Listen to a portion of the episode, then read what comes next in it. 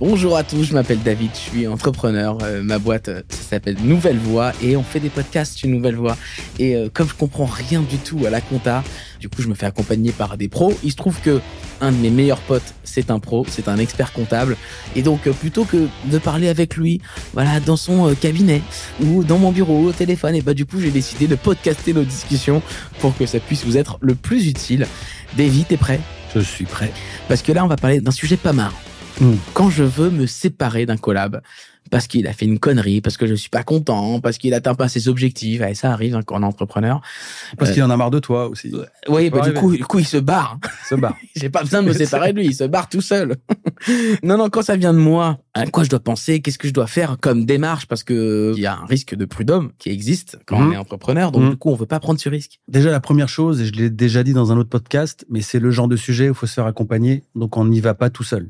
On n'y va pas tout seul. Tu t'amuses pas à rédiger une lettre d'avertissement, à écrire des choses en disant c'est fini, tu viens pas demain matin, je veux plus te voir. Parce qu'on peut faire des grosses conneries sans le savoir. Hein. Complètement. Et ça, ça peut être vraiment le pire.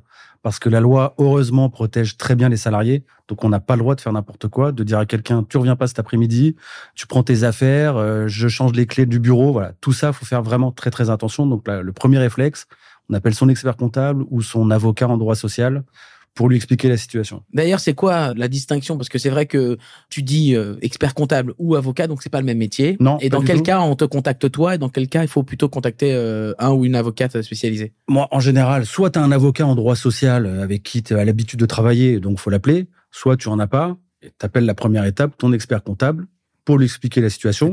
Et soit, il sait gérer, soit, soit il, a un service, soit il est fort en droit social, soit il a un service au sein de son cabinet fort en droit social, soit il va te dire là, ça dépasse un peu mes compétences. Ça m'arrive de dire ok là je gère. Ou là, euh, il y a un risque trop important. C'est pas mon métier. S'il y a des avocats en droit social, c'est qu'ils ont des compétences que je n'ai pas. Ok, donc toi tu balances le, balance le dos. Exactement. Et du coup, euh, il y a différents motifs de licenciement. Il faut choisir le bon, j'imagine. Alors déjà, il y a peut-être euh, la procédure qu'on voit le plus souvent en ce moment, c'est la rupture conventionnelle. Alors, on est d'accord ensemble. Qui est assez nouveau. C'est tout le monde est d'accord. Le salarié veut partir tu veux qu'il s'en aille aussi. On se met d'accord sur euh, les conditions d'une rupture conventionnelle. Tout le monde est d'accord. On signe un papier. On suit bien une procédure. Pareil, on va pas sur Internet pour dire tiens comment ça se passe une rupture conventionnelle?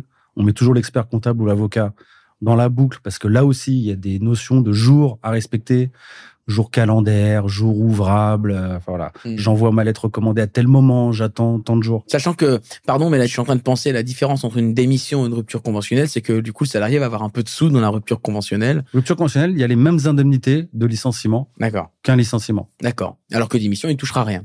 Et potentiellement, il n'aura pas le chômage derrière. Exactement. Ah oui, d'accord, c'est ça. je m'en souviens parce que je l'ai vécu en tant que salarié. Donc ah je m'en souviens. Donc je m'en souviens bien. donc la rupture conventionnelle, ça permet effectivement de faire bénéficier le chômage aux salariés mmh. et qui touchent un peu de sous. Et on est d'accord, on se sépare, euh, on se tape dans la main. Exactement. mais il y a des démarches assez précises à. Démarches très précises, ouais. Ok. Est-ce qu'on peut euh, licencier quelqu'un? Ben, J'imagine oui, parce qu'on n'est pas content de sa performance. Ça, c'est très difficile, la performance. Ah. très, très difficile de licencier quelqu'un euh, dans ce cadre-là. Ouais. Parce que après tout, tu lui fixes des objectifs. Est-ce que c'est de sa faute de n'avoir pas réalisé ses objectifs ou est-ce que t'as pas mis toi tout en œuvre pour qu'il puisse les atteindre? Donc c'est très très difficile. ouais, c'est très très difficile en tout cas.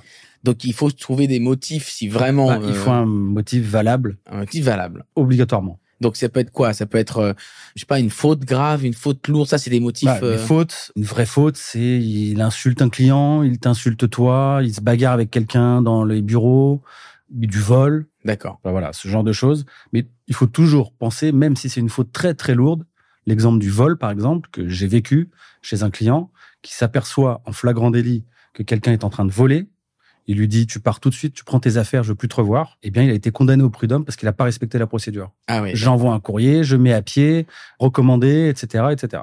Donc, même dans les pires cas, on appelle quand même son expert comptable, on garde son calme.